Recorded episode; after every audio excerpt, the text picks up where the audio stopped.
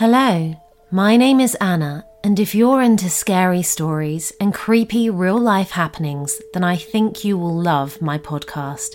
Let me tell you a scary story. Join me every week as I read to you stories of the paranormal that actually happen to ordinary people. These are things that can't be explained and don't always make much sense, and they are sure to intrigue and to give you the shivers. So join me on your favorite podcast listening platform and let me tell you a scary story.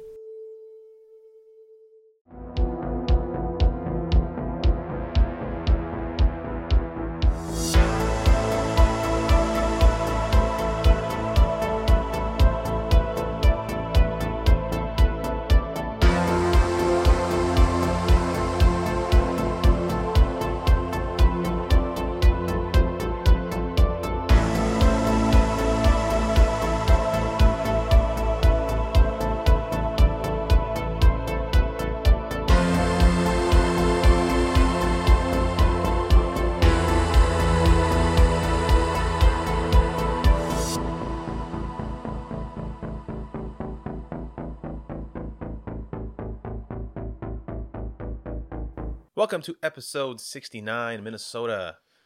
Minnesota, land of 10,000 lakes. And is it the Land O Lakes as well, where the butter's Land from? O Lakes, I believe so. Yeah, okay. And Well, Kirby tonight, Puckett. we, well, we ain't talking Prince. about butter tonight. Well, okay, Prince is great. Yeah, Prince is pretty good. Okay. Uh, we ain't talking about butter or Prince, though. Tonight we are discussing the Lake Pepin Serpent, Yes, sir. which I have never heard of, so I'm excited to hear Neither have story. I until I dug it up. And then we're going to get into the creepy yet kind of funny, sad, pathetic tale of Paul Michael Stephani, also known as the Weepy Voiced Killer. The weepy voiced killer. You'll see why when we I've get never heard that. of him either, but I am definitely interested to hear that story. Yeah, it's going to be creepy and funny all at the same time. Uh, but in case you're wondering who the hell we are, uh, that man with the sultry voice, that's James. What's up, folks? And I'm Chris, and uh, that's the intro. So before we get started, though, uh, just a reminder we have a Patreon. Go check it out. We have a Buy Me a Coffee. Go check it out. All of our links can be found on our Twitter, which we have a can. Twitter, Facebook, Inst- Instagram. Yes, we do. We have a YouTube page. Uh, but all of our links can be found on there. Go to there's like a link tree. Go there. You can find our Patreon. You can find where we're, we can listen to us. You can find our webpage. You can find our Buy Me a Coffee. Uh, any amount you give, even a dollar, helps us out tremendously, Indeed, it does. and we appreciate it. And Yes, with that, sir. let's get into the serpent, dude. Why not, my brother? Okay, Road Warriors. Minnesota might be known as the land of 10,000 lakes, but today's point of interest focuses on just one of these beautiful bodies of water. Let us take a ride to the small town of Lake City, Minnesota, which is bordered on one side by Wisconsin. So it's almost, it, it qualifies. It's still in Minnesota, but it does qualify. Yes, it does. There you will find Lake Pepin. It is an offshoot part of the Mississippi River and has a maximum depth of around 60 feet. It is over 22 miles long and about 2 miles wide, and in it lurks a serpent creature known as Pepie, North America's own Loch Ness monster, if you will. Now, all the legends, of course, have their origin, and this one dates back to the Native American mound builders who lived along the river from the Gulf of Mexico all the way up to the river source in Minnesota. This is according to Chad Lewis, who authored the book titled Pepie, the Lake Monster of the Mississippi River. Pepie's a fun name. I like Pepie. Yes, I do. And I title and I did that name right. The, the book is actually called Pepie, the Lake Monster of the Mississippi. It Oh, does not okay. actually say a river, but I threw that in. Okay, I don't think that, that, that's fine. That's fine. That's fine. Let's go. Just go. Yeah. He has authored 17 other books on weird and unexplained things, but Pepie is a unique story because the monster actually has a bounty on its head, which I found interesting. Uh, how much? I'll get to that. Hurry the fuck up. no, they don't want it dead, you know, so don't think that's what they're trying to do. They just want solid proof of its existence. And, you know, as should anybody. You know, everybody wants solid proof of anything. So like a stool sample or something. That is correct. Oh, cool. and they are willing to pay fifty thousand dollars if you can come up with solid evidence that proves this thing actually exists. I'm, I'm about to get a bucket I'm about to drop some deuces. I'm about to get some fish deuces. I'm about to get some Yeah. turtle deuces. Mix that shit up. Submit it. Fifty thousand dollars. I'm rich. So, yep, we got this mutant clam turtle fish thing, you know. Oh, and it's, it's it's got part human DNA. Oh my god, it's a new species. That's right. The reward, so to say, is offered up by a local businessman named Larry Nielsen. And although it is widely regarded as a tourism stunt, which was my first impression, um, Mm, okay. to this, you know, but to this day, the reward is actually still on the table. In case you need a description of the suspect, supposed sightings put the creature anywhere from as little as 16 to 17 feet to as much as 100 to 150 feet long. So there have been a variety of sizes and creatures spotted. Now, did you mention the the, the dimensions of the lake already? Yes, I did. What were they? I missed them. What 60 foot deep. Okay. And it's about two. It's about 22 miles long. And Okay. Two miles wide. So it could it could probably 60 feet deep. If you find a hundred foot monster, you should be able to find him in there. Yeah, because that's I mean Now, yeah part of the lake does butt Mississippi. So, Okay. But tales of river monsters have been going on for you know centuries anyway along the Mississippi. So How, what what's the height of the monster? Did it say? it didn't really give a height. Hmm. So I wonder if- if, Kind of. If it's more eel-like, then you probably won't see it even in sixty-foot water. But if it's more like like plesiosaur-like, you might see the hump. I don't know. Now I did get to that point. Okay. Now, with similar features to Loch Ness Monster, except I believe it is more snake like than dinosaur by the descriptions. Now, while the lake itself is only 60 feet deep, it is also partially tied to the river, which may prove difficult when trying to corner Pepie. Although I did read of some instances of the creature puncturing canoes of Native Americans way back in the day, forcing them to make even more stout boats. You're going to need a bigger boat. I couldn't help that. Had to say it. nice. She is said to be harmless and sometimes playful, as if to say, Come and catch me. They even have festivals to honor their local sea monster, and I am sure bolster a little local business. You know, of course they're going to do that. Now, Nielsen, the owner of the 125 passenger paddle wheel boat Pearl of the Lake, and the president of the Lake City Tourism Bureau, eh, red flag. Yeah. said he didn't know the water serpent existed until he saw the creature a few years back. Uh huh. Sure, buddy. As to be quoted, one night my wife and I were out on Lake Pepin, and there were no other boats out there with us. All of a sudden, I saw a big wake out there against the current. It was about 100 feet long and a foot and a half high. This is the wake itself. So there's, that still doesn't describe how tall the monster is, but still. Right. Right. So I started doing some research, and that's when I heard about Pepie. We've had about seven or eight formal expeditions to try and find it, he said. I get a ton of calls about now throughout the summer from people who say they've seen it. When I first brought this up, one lady was concerned that talking about Pepie publicly would scare all the kids and that no one would want to go in the water. No. But then I went down to the lake and there were kids yelling into the water for Pepie to come out and play. Of course. So, hey, great. You know, I don't like to doubt people in small towns trying to brag on their geographical or biological treasures, you know. But I just wondered why is it that Pepie is known all the way back to the Dakota Indians, all the way up to current times, and lo- you know even local tourists. But alas, Mr. Nielsen just heard about it in recent years and is now offering 50 G's to drop the dime on this serpent. Yeah. And not to be negative, of course, because sometimes we get comments that we dismiss things and stuff like that, but it's not true. We're just cautiously optimistic when it comes to creatures like this. So, you know, there is a time when I stopped taking the local's word for it, not dismissing the legend, of course, nor his word per se, but I but thinking I would rather see for myself. I mean, they claim people see it all the time and every year, so I would like to look for, you know, I'd like to look for myself, and I'm sure everybody else would, right? yeah. Oh yeah. 50, 50 G's. Hell yeah. Yeah. That would be a hell of a lot more fun than, you know, and might you might bag a large uh, payday in the process. Hell yeah. Well, Chad Lewis was surely inspired when he wrote his book. Here is a small excerpt. I know there's more things in the universe that we don't know about than we do, he said. When we find out something and we think we know it all, we find out we don't, which is a common human flaw. Oh yeah, yeah. For God's sakes, you know. Lewis, who conducted his own investigation into Pepie back in 2013, said he thinks the reward has awakened something in people. Yeah, they want to get paid. I would. Yeah, hell yeah. It has been seven years since the reward for Pepie was first issued, and I ha- and I never could have imagined that such a novel idea would all but resurrect an almost forgotten legend.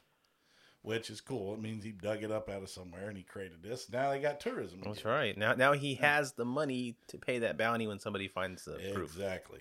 Now, Lewis wrote in his book, quote, I take comfort in knowing that after hundreds of years of sightings, the Lake Pepin water serpent remains just as intriguing and puzzling as it did when the first native people encountered it. I sincerely hope that no matter what happens, Pepie continues to keep the people on the shores of Lake Pepin on their toes and not out of the water. I don't No, get in the water. St. Jaws. now is the time, as always, Road Warriors, when you have to ask yourself is it real or is this just a concocted idea of a local businessman just riding the back of the legend to make a few bucks? You know, I get it, and I am not being critical. Hell, I would love to go and see for myself, and will do just that when I am in the area. Nielsen sure believes it, so I think I might go and try to score that 50 grand myself. How about you guys? Hell yeah. What do you think, bro? I yeah. yeah. Now, one last note unlike some of the previous creatures I have spoken of, Nielsen and Lewis both said they received photos from people showing strange figures, and some did show up online when I looked for it because I did research. I always try to see if I can find a picture, Yeah. and I saw some pictures. Nice. Now, some were fakey looking, but there Okay. were some that were questionable shadows and stuff, and it was actually pretty cool. So you can go look for yourself. Cool. But you have to be objective, of course, when you're reviewing any photos or videos. It does not devalue them to do so, and it is also good not to just believe everything you see without research. But hey, you know, this is a start. A hell of a lot of other things we have talked about and never had any photos. So, you know, you go, Pepie. I hope you are real, brother. Cool, man. But yeah, I, I, I think that would be a, an interesting thing because, like I said, the, the sea monster tale of the Mississippi River is not uncommon. It goes back to old riverboat days and everything. They've always saying they've seen these large things in the water. A lot of people think they're big sturgeon fish, you know, 100, you know, couple hundred pound, you know, 10, 20, 30 feet long, big ass fish. That's a big ass fish, man. yes, it is. God bless. It is, man. Well, that's cool. I, I thought I had heard about all the uh, United States lake monsters, so that's a new one on me, man. It's Yep. cool. I, I never heard of Pepie. I never heard of Pepie either, but I love Pepie. I like Pepie too. And Pepie gonna make me fifty fifty uh, fifty thousand Might have to be part of our tour. It might have to be an extended part of our tour, so we can try and get some sort of Try to get paid, get some gas money so we can get home. pay for that RV we want to get. yes, sir. All right, man. Well, that was cool. Why don't we uh, take a break and we'll get back with uh, the Weepy Voice Killer? Huh? Sounds good to me.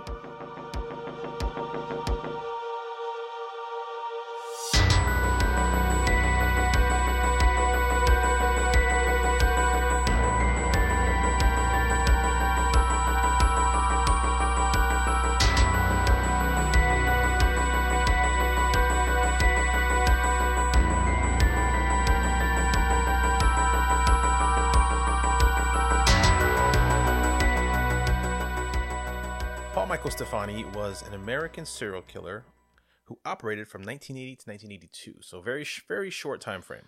Not much of a serial killer. He killed three and seriously wounded two women. Uh, he was known as the Weepy Voice Killer for a series of 911 calls he made during his run, in which he was heard hysterically crying and apologizing for what he had done. Yeah. What? Yeah. Oh, yeah. Okay. So let's run through his victims. That's quick. kind of how. I, that's kind of the assumption I was making. I was just Yeah. waiting for you to to uh, to confirm it. confirm. that Yeah. Information. Yes, sir.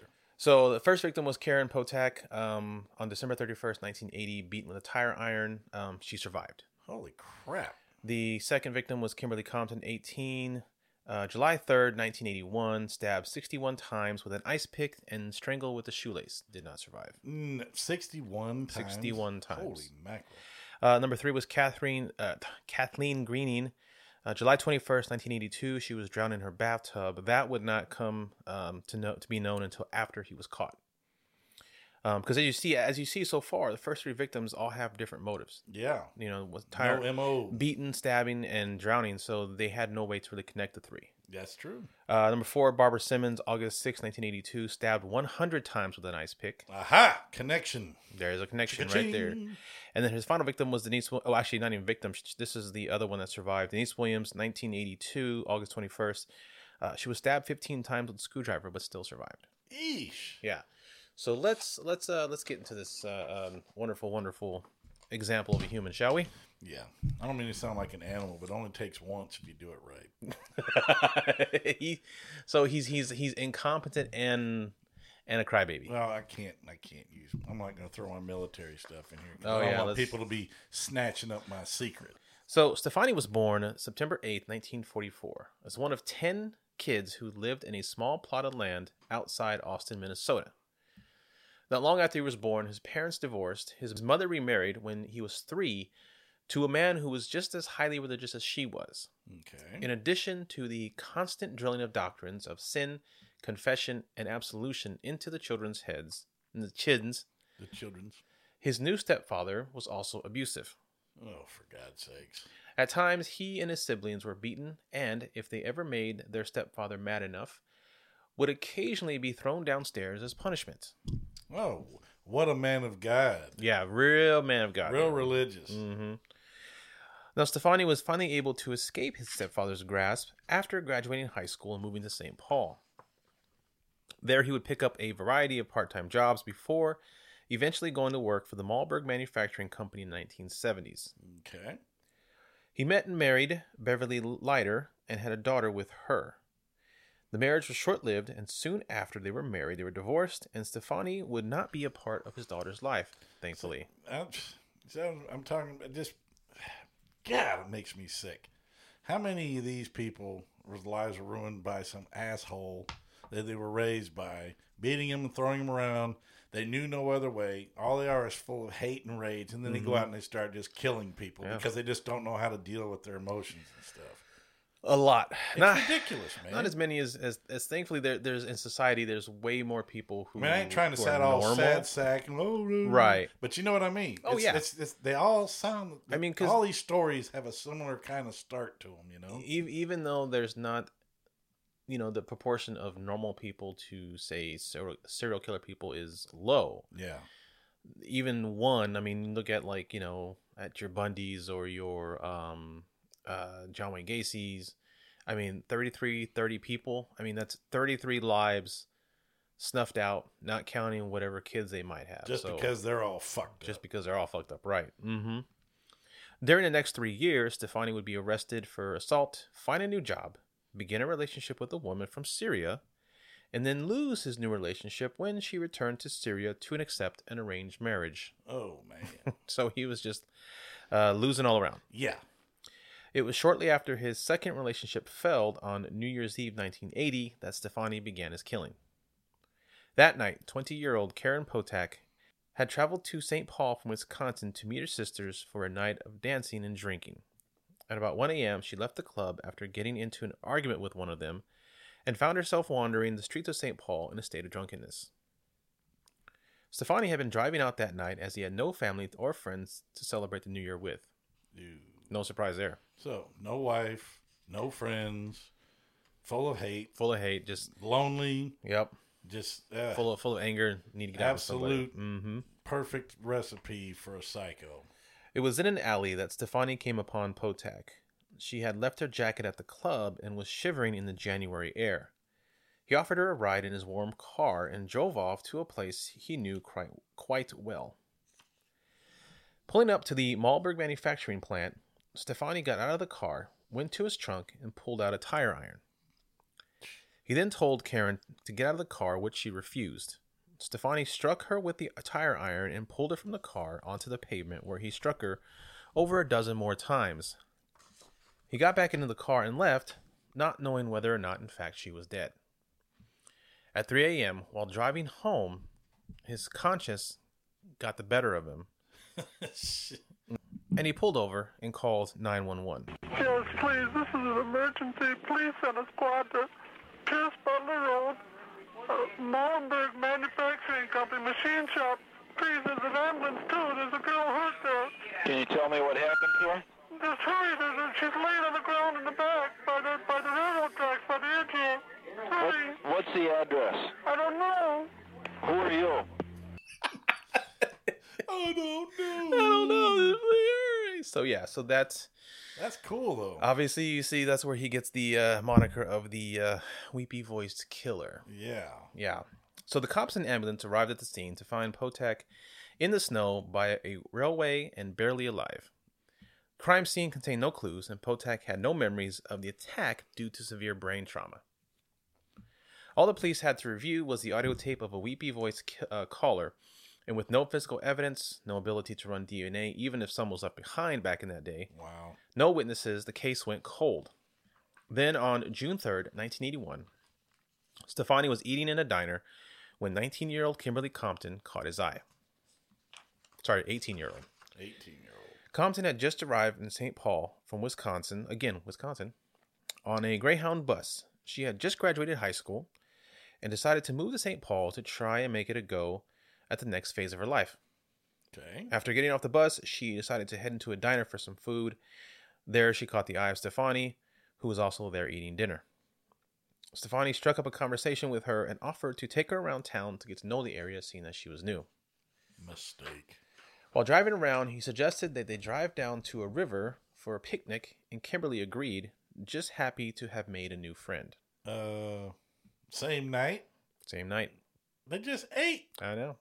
Yeah, she's Picnic. not thinking, obviously. Yeah, picnic. Later, Stephani w- would recall that he never intended to hurt Compton, but at some point during the drive, he entered a dissociative state, and suddenly a voice entered his head saying to kill her. Uh oh. So he did. Stephani drove out to a secluded area near the river and parked the car. He and Compton got out to walk around and take a look, and as Compton walked down to the riverside, Stephani went to the trunk of his car, took out an ice pick, and followed her. The two sat down on the grass near the river's edge in silence, taking in the sounds of the rushing water. Then, without saying a word, Stephani pulled the ice pick out and began stabbing Compton over and over. He would stab her 61 times, yet she wasn't dead. Good Lord have mercy. Stephani then removed a shoelace from one of her shoes and strangled her with it. Satisfied she was dead, he stood up and looked down at what he had just done. He pushed Compton's body up the bank, away from the river, hoping it would make it harder to spot. Then, on his way back to the car, he turned and threw the ice pick as hard as he could towards the river. Something tells me it didn't make it all the way into the river, or Um, did it? It did. It was never found. Oh, never found it. Yeah. Driving home, reality began to sink in at what he had done again, and he once again called 911 and confessed. Oh, you, you find me? I just stabbed somebody with an ice pick. I can't stop myself. I keep killing somebody. Hello? Are you there? Hello. You know, it, the, the the crime itself is not funny. crime it's is not what we're funny. laugh- But this guy, This piece of shit is- is- he's ridiculous. Yeah. Police were able to track the phone call to a payphone near the diner, but found no one or no clues left behind. Now, Compton's body would eventually be found, but without any ID because her bags were still at the bus stop. Oh Lord. Now, during the autopsy, a locker key was found, and the police were able to retrieve the bag and identify her. The cops were at a loss as there weren't many clues at the scene, and they believed the victim had been stabbed with a weapon they assumed was a screwdriver because they never found the ice pick. Mm. Now, since the uh, stabbing and strangulation didn't match his motive with Potack, there was nothing to connect the two attacks. Yeah. They were able to track Compton's last movements after making a connection to the diner and her stomach contents. Patrons at the diner were able to recall that night, as well as a stranger getting up to talk to her, but unable to recall much more, Now, unfortunately. that's some police work. yeah, They, they, were. remember what she had to eat, and they could find it in her stomach and tracked it to the diner. So they, man, Mm-hmm. Yeah. t- man, that's something. Yeah. not bad for 1980s. No, not not bad at all. No, for no DNA. Yeah, Two days later, shocked that he hadn't been arrested, he called the police again and again confessed to the murder. Don't talk, just listen. I'm sorry what I did to Compton. I couldn't help it. Don't know why I had to stab her. I am so upset about it. I keep getting drunk every night. I can't believe it. it's just like a big dream. It's just, I can't think of being locked up. If I get locked up, I'll kill myself. I'd rather kill myself than get locked up. I'll try not to kill anybody else. So, Damn. So the cops released the phone call to the media, hoping the voice would sound familiar to someone and help crack the case. Yeah. You know, maybe the friend at work or down the street never know. who, who comes up and says, "Hi, how you doing? Could I help you with something?" Because you know he's got a very weepy, very unique voice. They got a ton of tips in, but none of them went anywhere. Compton's case was further complicated when another man, Alan Lopez, who, in the middle of a standoff with police, claimed to have killed Compton. Hmm. Lopez was sent to a mental facility, and while there, he committed suicide. Eventually, he was cleared when it was found that while they were able to link the attack on Potack with the murder of Compton, Lopez was Lopez was in jail on the night of the Potack attack. So he had an alibi. Yeah, and he was removed as a suspect. Good. But following this lead, took up eight months of their investigation, Yipe. and again the case went cold. Oh man. After eight months, I I Yeah. imagine so. Yeah. Especially on on finding out eventually that it was it was a bad lead. Yipe. But Stephani's attacks did not grow cold, and on July 21st, 1982, Carol Kellogg drove over to her best friend's house, Kathleen Greening, in Roseville. She and Greening were supposed to leave on vacation that day, and when she received no response to a knock on the door, she let herself in. She found Greening's body face up in the bathtub, with her knees bent towards the front of the tub. Uh-oh. Now, because of the stark difference in the deaths between Greening and the last two victims, Yep. uh, it was ruled an accident. Oh boy. And it wasn't. Well, I could see how. it, it there's it's just drowning. Yep. Yeah. It wasn't until years later, when in jail, that he would confess to drowning Greening in her own tub. Two weeks later, on August sixth, 1982, police received yet another phone call from Stephani. Fire emergency. Please don't talk, just listen. I'm sorry I killed that girl. I stabbed her 40 times. Kimberly Compton was the first one over at St. Paul. I, I don't know what's the matter with me. I'm sick. I'm going to kill myself, I think. I'm, Where are you? I'm just going to... If somebody dies with a red shirt on, it's me. I killed both of you. I'm sorry. I would literally beat the tar out of that guy. if I saw mean, just, Just- that, that voice is so Ugh. grating. Now, the day after that call, police found the body of Barbara Simmons, a 40 year old nurse from Minneapolis. She was found caught up in some growth along the Mississippi River, where Stephani had tried to dispose of the body. And this was how long? Hmm? Now, what was the time frame here? This was two weeks after he drowned Greening, okay. and this was the, the they found the body the day after the phone call. Oh, jeez. But I mean, how much time lapsed between he, you know the time he stabbed that chick by the by the river and they found her body? Did it did it say? Oh, it didn't say no from Oh, the okay. time from the That's time that yeah. I just uh, was wondering. I, I I think it was I think it was like the next day or day after that from when he stabbed her to when they found her. I got you. yeah. Okay. Um, an autopsy found that she'd been stabbed over 100 times. Ooh, good God. Now Stephani had met Simmons the night before. Oh, so it was the night before that that she was killed. Oh boy. Uh, at a at a place called the Hexagon Bar. The two began dancing and talking all night. Upon interviewing the staff and patrons from that night, the police learned that towards the end of the night, Simmons went up to a waitress to order a drink and said to her, quote, I hope this man is nice. He's giving me a ride home, end quote. Uh oh. Because of that statement, the waitress made sure to get a good look at the man Simmons was dancing with. She and other staff members saw Simmons leave the bar with Stephani. The waitress was able to pick out Stephani from a series of mugshots that the police showed her. Police found that Stephani had a history of mental illness and that he used to work at the manufacturing shop that Potack was found at. Oh boy. Connection. The police began staking him out and tailing him on August 20th, 1982, hoping he would slip up and give them enough evidence to prove he was the killer. The next day, on August 21st, Stephani went out for a drive with the cops following close behind. Unfortunately, at some point, the police lost sight of him. Great. Stephani drove to the. Either that or he was, uh, even though he was obviously insane. Right. Uh, he might have been intelligent, even Well- though he was weepy and you know he's all messed up, of course. Right. He might have some kind of uh, intelligence. You know, a lot of times these evil bastards have uh, next level IQs and they're pretty smart. You know. Some of them do. Some are actually are dullards and just get really lucky and they'll get caught. Um, it's unknown whether or not he knew he, he was being followed by the police. ah, It could have just been coincidence. Um, he drove to the red light district in Indianapolis to pick up another victim. There, he picked up 19 year old Denise Williams. Williams offered to have sex with Stephani for 100, but he only had 40 on him. He offered to pay her the other 60 back at his apartment, and she agreed. discount. yeah, this- oh man. I'll pay you Tuesday. That's right. For some pussy today.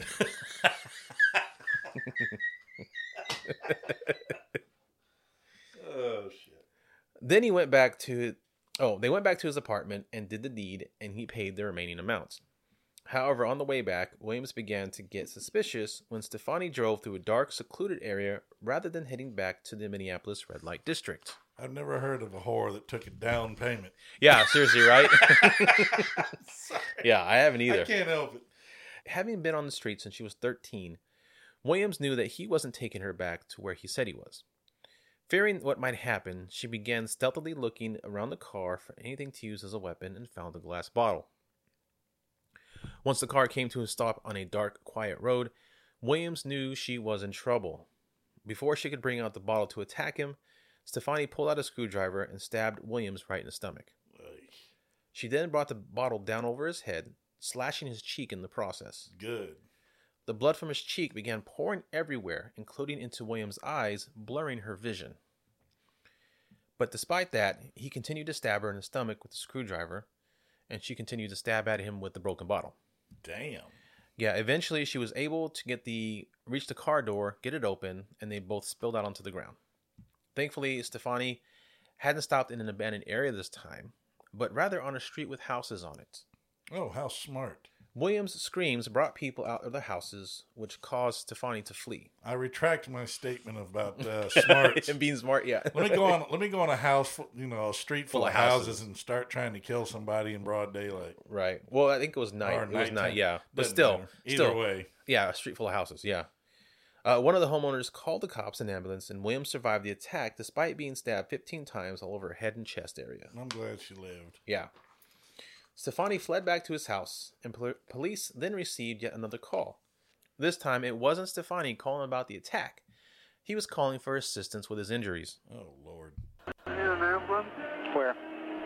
1505 Westminster? 1505 Yes. Westminster. What's the problem? I'm all cut up. I got beat up. What's your apartment number? 208. I'm bleeding 208. Where are you bleeding from? from my arm, my face, my head. Now, while he was being treated for his injuries and had taken a statement from Williams, the cops realized they had their man. Yep. To conf- Because I'm sure the victim told the cops, "Hey, I was stabbing him in the face with this and that and the other." So Yep. they got Mhm. it. All And right. Yeah. And to confirm this, they showed Williams a series of mugshots and she identified Stephani as the attacker. Nice. At his trial, Stephani was only charged with the attacks on Denise Williams and Barbara, Barbara Simmons. Police didn't have sufficient evidence to charge him with the other crimes. In fact, they hadn't even suspected him of Kathy Greening's death because, as we mentioned, it was Yep. totally different. Exactly. Um, and he had made a phone call afterward on that one, Mhm. also. During Stephani's trial in the Simmons murder case, Stephani's ex wife, sister, and a woman who lived with him testified that they believed the hysterical caller revealing the attacks was, in fact, Stephani. These observations alone were not enough to identify Stephani as the weepy voice killer, since the hysterical crying distorted the voice.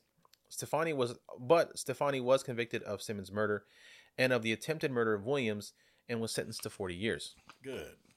However, while in prison, he was diagnosed with skin cancer, Good. and so he confessed to his other crimes, including Green. He did so because he claimed he wanted the victims, the families of his victims, to have closure. He died from cancer while in prison in 1998. Good. And I hope it hurt. I hope it did too. I hope it was nice it was and slow, very painful. and painful. Yeah, I hope he it got into his bones, And he was all crying the whole time. "Ah, my skin hurts. Ah, my butt hurts. Please. ah." Exactly. He was like, shut the fuck up. So yeah, exactly. yeah. So that is the Never some- heard of that guy. somewhat man. hilarious, somewhat sad, somewhat pathetic uh, tale of the weepy voice killer Paul Michael Stephani. He, he's a ridiculous character to say Oh, the that's least. to say- what, those sound bites were awesome though. Yeah, yeah. I mean, and, and that's, I mean, that, that kind of goes hand in hand with with this tale. When you hear it on, on other podcasts or shows, whatever, they always play the calls because it's it's ingrained in the story, and like Absolutely. it's one of the few, you know, uh, serial killer stories where like you you kind of have to hear the voice to get the full effect of what you're Yeah. talking about. exactly. Because just saying weepy voice killer is not enough. because I was like weepy voice killer. I Yeah. I can't wait to hear what this clown sounds like. well, now we know. Now we know. You know what I also know? What's that? You know where they can find extra content and all of our good stuff. Ah, very clever, my friend. All right, folks, if you'd like to support the show, we'd love to have your support. If you like, go to www.patreon.com forward slash state of fear. There you'll have early access to episodes, episode, all the ad free stuff. We've got commentary tracks. We've got reviews we've done on some of the ghost shows and things like that. Lots There's of all bloopers. kinds of material. There's plenty of bloopers, trust me. So uh, if you have the chance, it's one level. It's uh, the Road Warrior, and it's seven bucks a month. That's that's right. Seven dollar, and we'd love to have the support. I ain't gonna lie. Absolutely. I mean- We would actually love it because because you know what I don't think I've said this before. Maybe I have. You know, I listen to other podcasts and yeah, and you know at the end of the podcast they start going through their staff. They go through the researchers, they go through the editors, they go through the marketing team. So if you'll uh, allow me just a moment, I'll go through the staff here at uh, State of Fear. Okay. We have Chris and we have James.